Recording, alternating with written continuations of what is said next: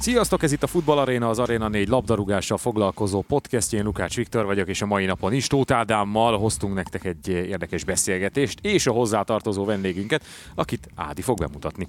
Sziasztok, én is köszöntök mindenkit. A mai vendégünk Manusi Gergely, szabadúszó, a 24.hu, a Sport 24.hu-nak az újságírója, és az első kérdésem hozzád szól felét, hogy miként tekintesz erre a Sport 24-es projektre. Ugye itt úgy néz ki, hogy a, elő kell fizetni az olvasóknak, és azt szerint tudnak korlátlan cikkhez jutni.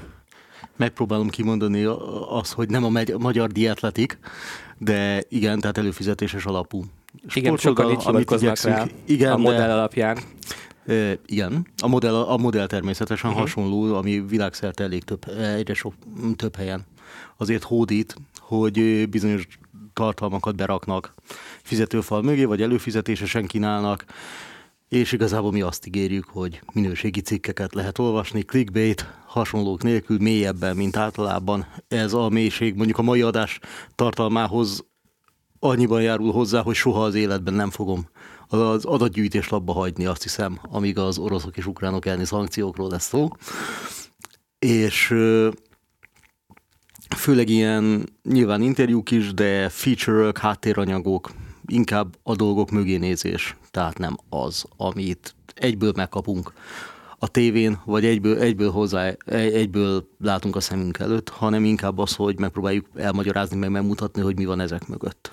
Gergő egy kicsit elspoilerezte, hogy mi lesz a mai adásunk El. témája, de nagyon jól tette, mert hogy hát nem mehetünk el szó nélkül amellett, ami történt itt múlt hét csütörtökön, vagy akkor volt ugye kiinduló pontja, és azóta a mai napig zajlik. Hát az orosz agresszióról beszélgetünk, de nem a politikai, nem is annyira társadalomtudományi szempontból, sokkal inkább a sport oldaláról próbáljuk megközelíteni, hogy ennek milyen hatásai vannak akár a sportolókra, akár a szurkolókra, akár magukra sportszervezetekre, mert hogy azért az utóbbi időben számos olyan dolog történt, ami, amire nem nagyon volt példa, vagy hogyha volt is, akkor nagyon-nagyon régóta. Kezdjük szerintem azzal, ami minket úgy az Arena 4 kapcsán a leginkább írint, az pedig hát a német futballban a Schalke rendelkezik, vagy rendelkezett most már, múlt időben mondhatjuk, az egyik leginkább oroszok által befolyásolt szponzorral, sőt, tehát konkrétan oroszok által tulajdonolt szponzorral, Gazprommal. Először csak eltüntették a feliratot a mezükről, majd meg is szüntették a szponzori megállapodást. Azért a németektől várató volt, nem? Egy ilyen, egy ilyen stabil kiállás, mert hogy ők azért általában az ilyen témákkal kapcsolatban, vagy a társadalmat megosztó témákkal kapcsolatban gyorsan reagálnak, és ehhez azért most is hülyek voltak. Szerintem ez, ehhez hozzájárul az, hogy a német futball, meg akár a német sportélet egésze azért van valami sokkal szorosabb és kevésbé, talán azt lehet mondani, hogy talán kevésbé kereskedelmi kapcsolat, klubok, meg a ö, klubok és a közönség, az egész sportélet és a közönség között, tehát a társadalmi felelősségvállalás mondjuk, azt nem csak üres PR szlogenként bufogtatják. Na most ebben a helyzetben alig, hanem botrányosan rossz PR lett volna egy ilyen szponzorációt megtartani, még akkor is, ha ez azért az egyik legstabilabb szponzorációs. Most nem is, hát nem is csak a Bundesligában, hanem azért szerintem az európai futball nagy nevű csapatai között is kevesen lehetnek, akik ilyen hosszú ideig kitartanak egy ö, szponzor mellett, azt hiszem 2007 óta? Igen, 2007 óta. Van a, van a Gazprom egy elég jelentős szerződéssel, hosszú távú szerződésük volt még a sálkéval, ami ráadásul jelentősen emelkedett volna, hogyha a Gelsenkirchenék az első osztályban játszanak, így aztán azért ez igen nagy kockázatvállalás bizonyos szempontból, főleg a mai helyzetben. Tehát két, két vírussal nehezített év után, még ez is, hogy kitör egy háború és dobja az orosz szponzort napok alatt a sálke. Alig ha csinálhattak mást, mert annyira katasztrofális lett volna szerintem a lecsengése, akár a saját szurkolói körében.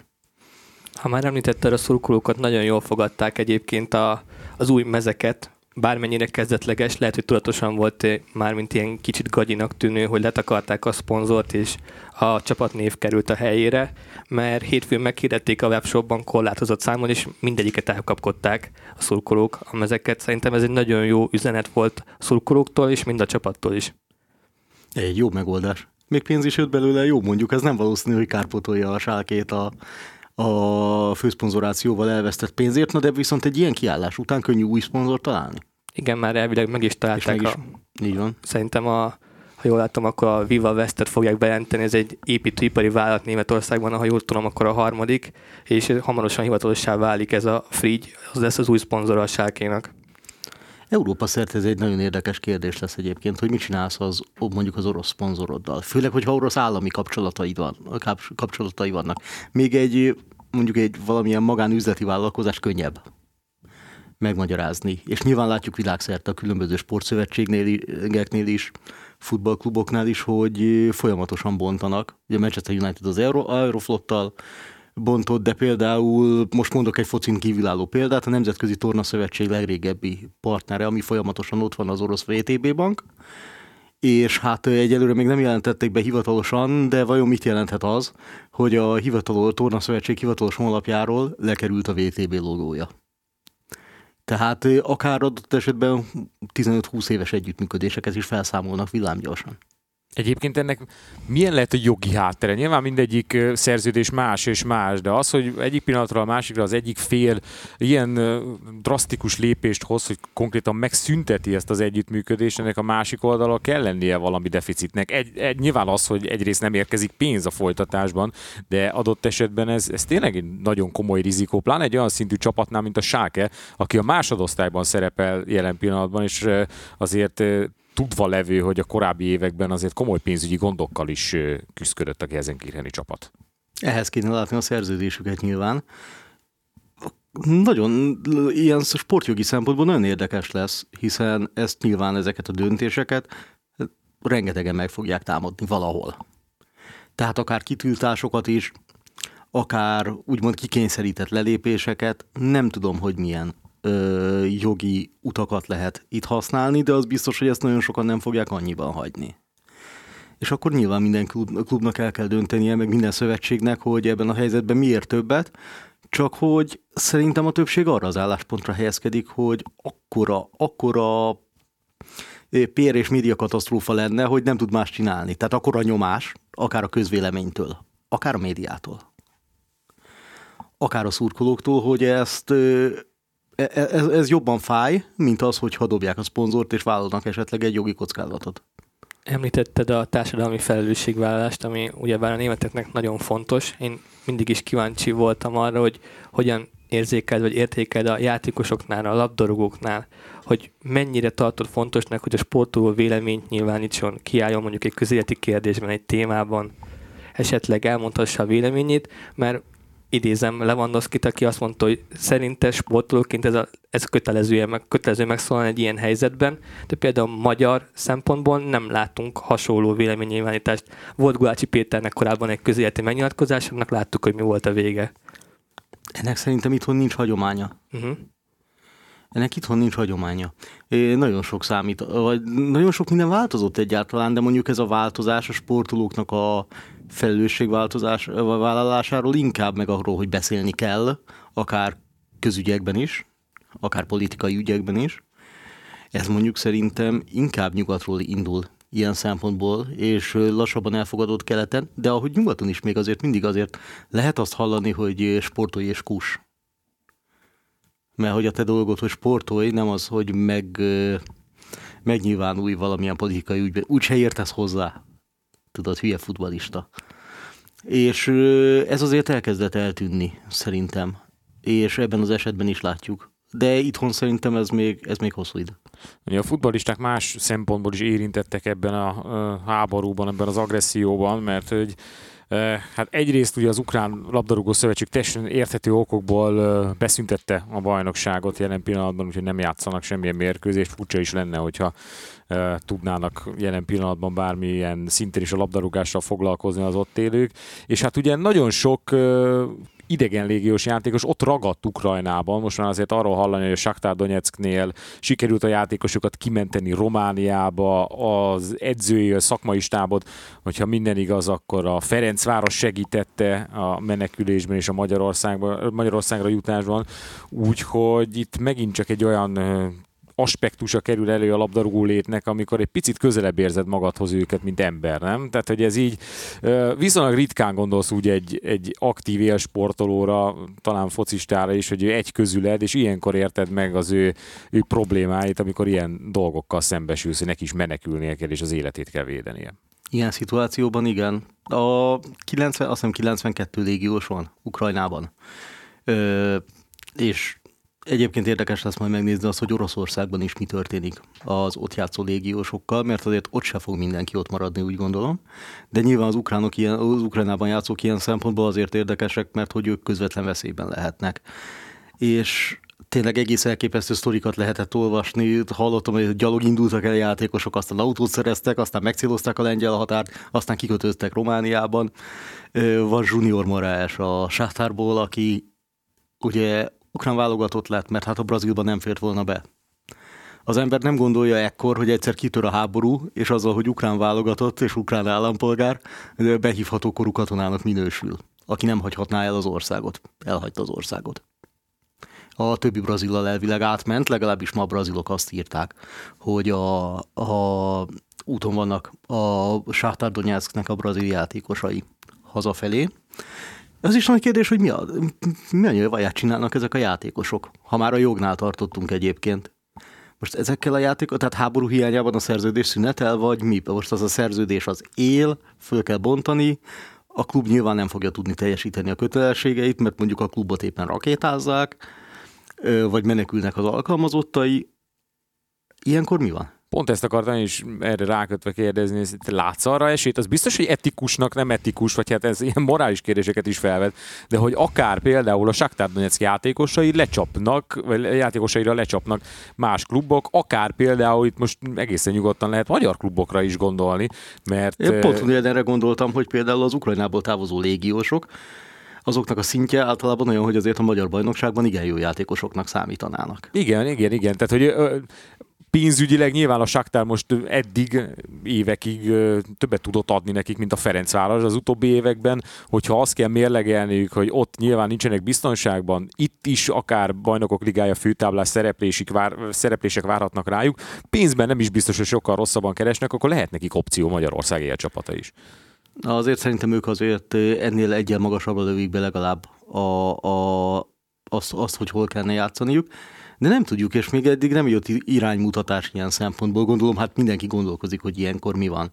Mert hogy ezeket a játékosokat általában hosszú távú szerződés köti a klubhoz, de mi van akkor, hogyha háború esetén menekülni kell? Van-e bontás? Ha van bontás, akkor hova mehetnek el? Ha elmehetnek valahol, nyilván szerződés nélkül játékos könnyebb felszedni a piacról, de csomó bajnokságban van regisztrációs időszak. Ha van regisztrációs időszak, akkor a játékos abban a bajnokságban nem tud játszani. Lehet, hogy másik helyre kell elmennie, lejjebb kell adnia, vagy haza kell mennie Brazíliába. Ez, és ugyanez a, ugyanezek a kérdések föl fognak vetődni azoktól a játékosoktól, akik majd eljönnek Oroszországból, hiszen ők meg gazdasági szankciókat fogják érezni, és ezzel kapcsolatban lesz nagyon nagy problémájuk, illetve az orosz klubok fizetőképessége is nagyon jó kérdés lesz, meg az már ma látszik, folyamatosan bontják közös megegyezéssel az ukrán játékosoknak Oroszországban játszó ukrán játékosoknak a szerződését, tehát ők jönnek el onnan. Nem csak a játékosokra van hatása az orosz-ukrán háború, hanem szerintem az egyik a legjobb példa a Roman Abramovicsnak a példája a Chelsea keresztül, hogyha rávilágítunk egy picit, mert szerintem az is igencsak érdekes, hogy a, az elmúlt napokat figyelembe véve kicsit olyan, mint hogyha számomra egy klasszikus pálva táncot járna. Nem tudom, te milyen álláspontot képviselsz az Gazdag, ügyében. Gazdag páva. Igen, gazdag páva tánc. Gazdag páva, sok pénzzel. Uh, hát neki eleve egy ilyen, most határoz meg Abramovics státuszát, nem? Tehát a... Mecénás. Mecénás. Jó, persze, mecénás klubtulajdonos, de nem is az, hanem hogy Abramovics az éppen milyen kapcsolatban van az közvetlen orosz hatalmi körök legfelső szintjével. Mert volt olyan, hogy sokkal jobb haver volt Putyinnal, mint mondjuk most, ahogy, vagy legalábbis így tűnik. Igen, mert a, az elmúlt évek során, mint hogy egy kicsit távolodott volna De igen, valami, valami ki elhidegülés. És akkor Abramovics azt mondja, hogy hátra, hátrébb lép, és akkor a, áthagyja egy szervezetnek a, hát ha nem is az irányi, de a klub gondozását, hogy úgy mondjam. És mikor lesz, eljön ez a, az a pont, amikor befagyasztják a vagyonát. Eljön ez a pont, amikor nem tudom, nem utazhat például. Elég sok minden lehet itt még, és nem feltétlenül lennék boldog a Chelsea szurkolóknak a helyében ilyenkor. Ö, szerintem a futball egész azzal a kérdéssel szembesült, hogy eddig semmilyen pénz nem volt büdös, és most hirtelen büdös lett a bizonyos pénz. Ezt azért nagyon ritkán látjuk a sportvilágban, mert hát ha megnézzük, hogy milyen pénzek áramolnak be, mondjuk ki, hogy sport, sportswashing keretében, amikor jobb képet akar sugalni magadról, és elkezdesz, be, elkezded magad bevásárolni klubokba, szponzorként megjelensz a sportvilágában, ezzel növeled a saját presztízsed, ezzel javítod a saját imázsod. Az imázsjavítás az addig jó, amíg nem, ezt, nem ilyesmi történik. És, és nem tudom, hogy a kluboknál ez hozzá valami változást, hogy ezen túl nagyon meggondolják, mondjuk, hogy milyen üzletemberrel kötnek szerződést. Látsz arra realitást egyébként, hogy a Chelsea-nél tényleg komoly bajok lesznek? Ugye az egy, egyik oldalról azt mondják, hogy eszméletlenül sok pénz van a klubban, amit Abramovics kivehet belőle, tehát valami két milliárd euró környékéről beszéltek. A másik oldalon viszont azt mondják, hogy, hogy tulajdonképpen a Chelsea stabil klub, gazdaságilag van akkor a brand, amivel kapcsolatban ők már tudják fenntartani magukat Abramovics pénzen nélkül is. Most hol van az igazság? Csődbe mehet a csapat? Na ehhez kéne gazdasági szakembernek lenni, de szerintem a B. Tehát van akkor a klub, hogy ezt, még ezt is kibírja. Most annak ellenére, hogy nyilván ez fájna adott esetben, hogyha Abramovics kiszállna. Jó kér, na, az megint egy jó kérdés, akár jogilag, hogy akkor ilyenkor mi történik az Abramovics saját zsebéből a klubba pumpált pénzzel. Amit vissza kéne adni, elvileg. Hogyha szankciók sújtják, akkor vissza kell adni, például. És, de nem szerintem a Chelsea van akkora. Ugyanaz, hogyha elmegy a tulajdonos, egy Chelsea ne legyen, egy Chelsea-nek ne lenne új tulajdonosa? Egy bajnokok ligája egy összes csapatnak? Ne lenne érdeklődő, aki röpke pillanat alatt felszedné, vagy legalábbis viszonylag gyorsan felszedné ezt a klubot? Olyan elképesztő szintű játékosok vannak náluk. Szintén lehet, hogy fájni fog, meg játékosokat kell értékesíteni, meg esetben fizetéseket kell megvágni, és lehet, hogy ideiglenesen lejjebb kerül egy kicsit a klub, hogyha itt tényleg baj lesz, de hát szerintem túlélés ilyen szempontból nagyon meglepődnék, a kérdés lenne. Tulajdonképpen Abramovics portfóliója a klubvilágbajnoki címmel egyébként teljes, szerintem. Tehát munkám, nem a... munkám teljes, el, elhajózhatok. El, felmer, felvetődhet benne ilyen is. Nyilván nem fog már egyébként a Skárán vitatni, hogy ha bármi mást vele kapcsolatban, de a, a csapatát, a Chelsea-t azt tényleg szereti. Igen, tehát, tehát, ő, ne, tehát ő nem azért van ott, mert egy Arcolam konzorcium őt Igen, de, de ha az érdekei úgy kívánják, akkor nem, nem az elveket fogja választani, tehát ugyanúgy ki, tud, ki fogja, kiveszi a pénzt majd a klubból, hogyha meg kell lépni ezt. Ez... Tehát ez, nem hiszem, hogy ez egy szentimentalista történetbe csapát, mert amikor, volt amikor ennyi is, pénz van, akkor nagyon nehéz szentimentalista történeteket elképzelni. Igen, ilyen történet volt egyébként a békítő szerep, amit szánnak az ukránok neki. Nem tudom, hogy ez mennyire fake news, vagy nem, mert már elvileg az Atletik is írt róla, de nagyon érdekesen pozícionálja magát. Ugye volt ez a 110 szavas közlemény, amiből hiányolták a, az ukrán-orosz konfliktus háborút, utána finomította Chelsea, és majd a harmadik körben mondták azt, hogy akkor Abramovics maga lesz úgymond a békítő. Aki egyébként két ilyen, között. aki mondjuk ilyen sportszervezeti kommunikációval foglalkozik mondjuk, és akkor erről akarna akár, nem tudom, valamilyen tanulmányt írni, hát ez elképesztő mennyiségű anyagot talál, hogy ki hogy fogalmaz meg mit, és mennyire óvatosan, és minek hívja a konfliktust, és azt mondja, hogy nem tudom, az Oroszország által indított agresszív háború Ukrajna ellen, vagy azt mondja, hogy az ukrajnai sajnálatos események. Vagy békemisszió. Vagy békemisszió. A békemissziót ritkán halljuk, de lehet, hogy nem olvasok a megfelelő civil betűs irodalmat. Ennek. Erről ez az egész ilyen nem emlékszem arra, hogy de hát biztos, hát amióta követem a sportot, biztos nem volt soha. Ekkora felfordulás a sportvilágban olyan szempontból, hogy itt elképesztő mennyiségű jogi kérdés, gazdasági kérdés, az élet minden területére le fog szivárogni, sportban is, megváltoznak, az, megváltoznak vagy megváltozhatnak erőviszonyok. Ugye, és nyilván csak Abramovics persze a jéghegy csúcsa ilyen szempontból, de hát azért még sok klubban Európában, amelynek orosz, esetleg fehér orosz tulajdonosi köre van. Nyilván, és van olyan, és van olyan ami például már olyan tulajdonosi körhöz köthető, ahol a tulajdonos ellen van a szankció. Tehát például az Everton ilyen. Ugye az Evertonnak ugye nem orosz tulajdonosa van, mert Farhad Mosiri az nem, csak Mosiri csendes társa a USM-ben. Uh, Alisher Usmanov üzbég orosz, az egyik leggazdagabb orosz oligarha, akit az Európai Unió szankcionált, és Putyin egyik kedvenc oligarchájának nevezett a, az indoklásban. Na most ez kellemetlen azért. Főleg, ha éppen a kiesés ellen is harcolsz ráadásul, még ez is a háttérben, nem tudom, hogy ez az Everton mennyire üti meg, vagy itt ki lehet úgy szállni, hogy hát mégis csak, tehát nem az orosz volt a front, nem ő nem ő volt a volt, ez csendesen, ma csendesen kiszáll valamerre hátrafelé, és a másik, hogy a sportvilágban ez így ilyen jó nagy összefonódások is vannak, tehát például ha már Usmanov és Everton érinti az Everton miatt a labdarúgást, Usmanov a Nemzetközi Vívó Szövetség elnöke, aki most felfüggesztette a működését és vár addig, jogi úton keresi az igazát a szankciók ellen, azt már mondta, és várja, hogy az igazság diadalmaskodjon, vagy valami hasonlót írt. Usmanovnak a felesége, Irina Wiener Usmanova. Ő az orosz ritmikus gimnasztika szövetség elnöke, akik szintén orosz oligarha pénzen futnak. Viner Usmanovának a legismertebb tanítványa Alina Kabájeva, ő pedig a mocskos plegykák szerint Putyin partnere. Ezt soha nem erősítette meg senki hivatalosan, Ö, tehát nyilván, nyilván nem lehet igaz, hiszen azt a lapot, ami például ezt először megírtad, bezárták utána.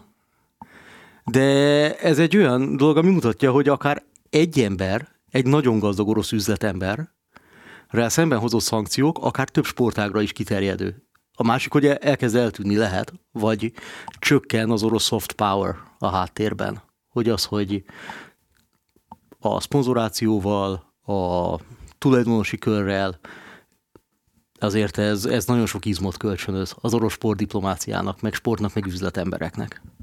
Ugye a Nemzetközi Sportdöntő Bíróságnak egészen biztosan nagyon sok dolga lesz az elkövetkezendő időszakban, tekintve, hogy számos orosz klubot, sőt, hát tulajdonképpen minden sportágban sorra zárnak ki orosz csapatokat, orosz válogatottat, elveszik a rendezési jogokat az oroszoktól, úgyhogy minden szinten megérzik most ezt az oroszok. Mit gondolsz, egységes döntés született? Tehát, hogy fognak-e mondjuk a Nemzetközi Sportdöntő Bíróságnál így egy általános igazságot tulajdonképpen kihirdetni azzal kapcsolatban, hogy lehet-e vagy nem lehet kizárni orosz csapatokat, vagy egyenként kell megvizsgálni a 413 esetet, ami, ami felmerül. Hát ha utóbbi, akkor a következő 5 évre megvan, megvan oldva a Nemzetközi Sportdöntőbíróság dolga.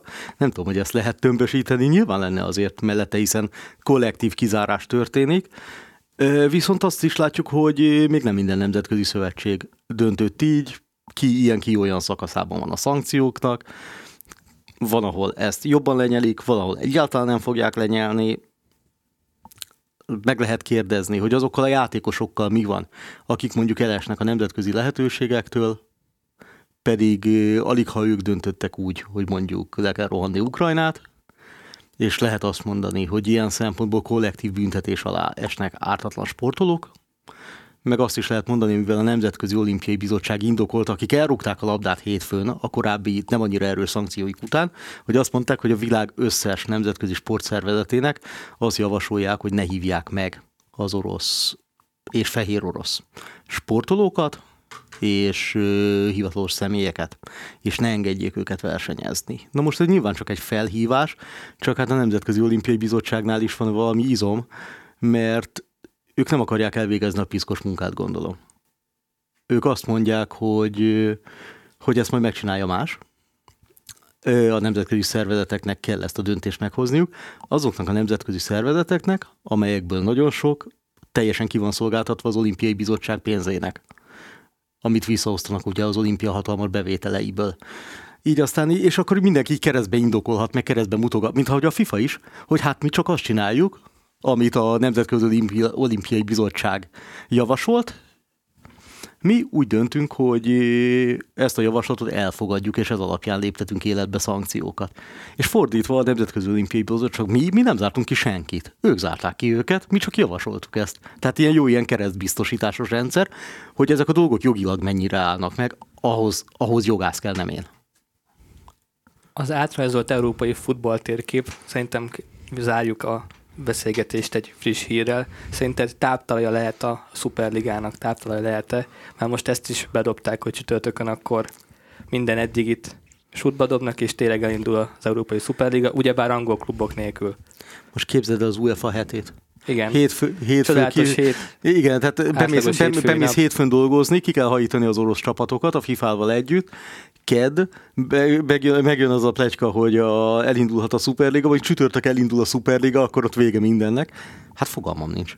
Annyi, hogy ez, ez, ez, ez még egy csapást olyan szempontból adnak az egésznek. A sportot szerintem, meg a focit, annyi konfliktus feszíti szét, ami előbb-utóbb széteséssel fenyeget, mert a keretek így már azért repedeznek egy csomó helyen, ezt már láttuk.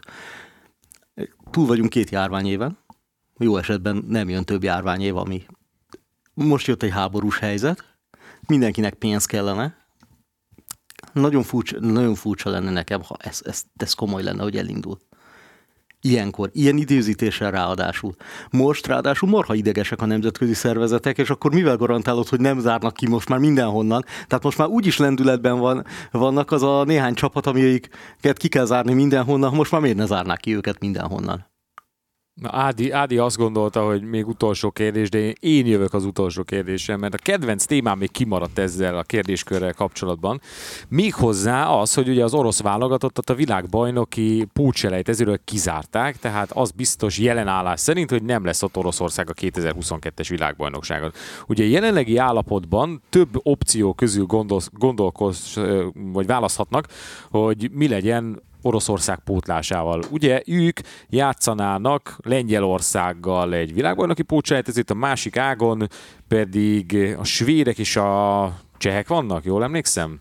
Igen. Igen, ő, ő, ők játszanak majd egymás ellen. Na, szóval, hogy az a helyzet, hogy az A opció az az, hogy Lengyelországot tovább juttatják, vagy esetleg egy minitornát rendeznek ezen három válogatott között, és akkor a győztes kijut, és akkor utána pedig vannak feltöltési szabályok, hogy akár Norvégia lehetne Oroszország helyett, akár Szlovákia, vagy egyes híresztelések szerint Magyarország. Gergő, szerinted van-e bármilyen esély arra, hogy a magyar labdarúgó válogatottat három héttel a világbajnoki pócselejtező előtt berakják ide, és legyen esélyünk Katarért játszani? Én alig ha reménykednék ilyenben, tehát akkor szerintem sokkal logikusabb vagy tovább juttatni erőnyerőként a lengyeleket, vagy pedig azt csinálni, hogy tényleg aki a csoportban közvetlenül az oroszok mögött végzett, azt tovább jutatni.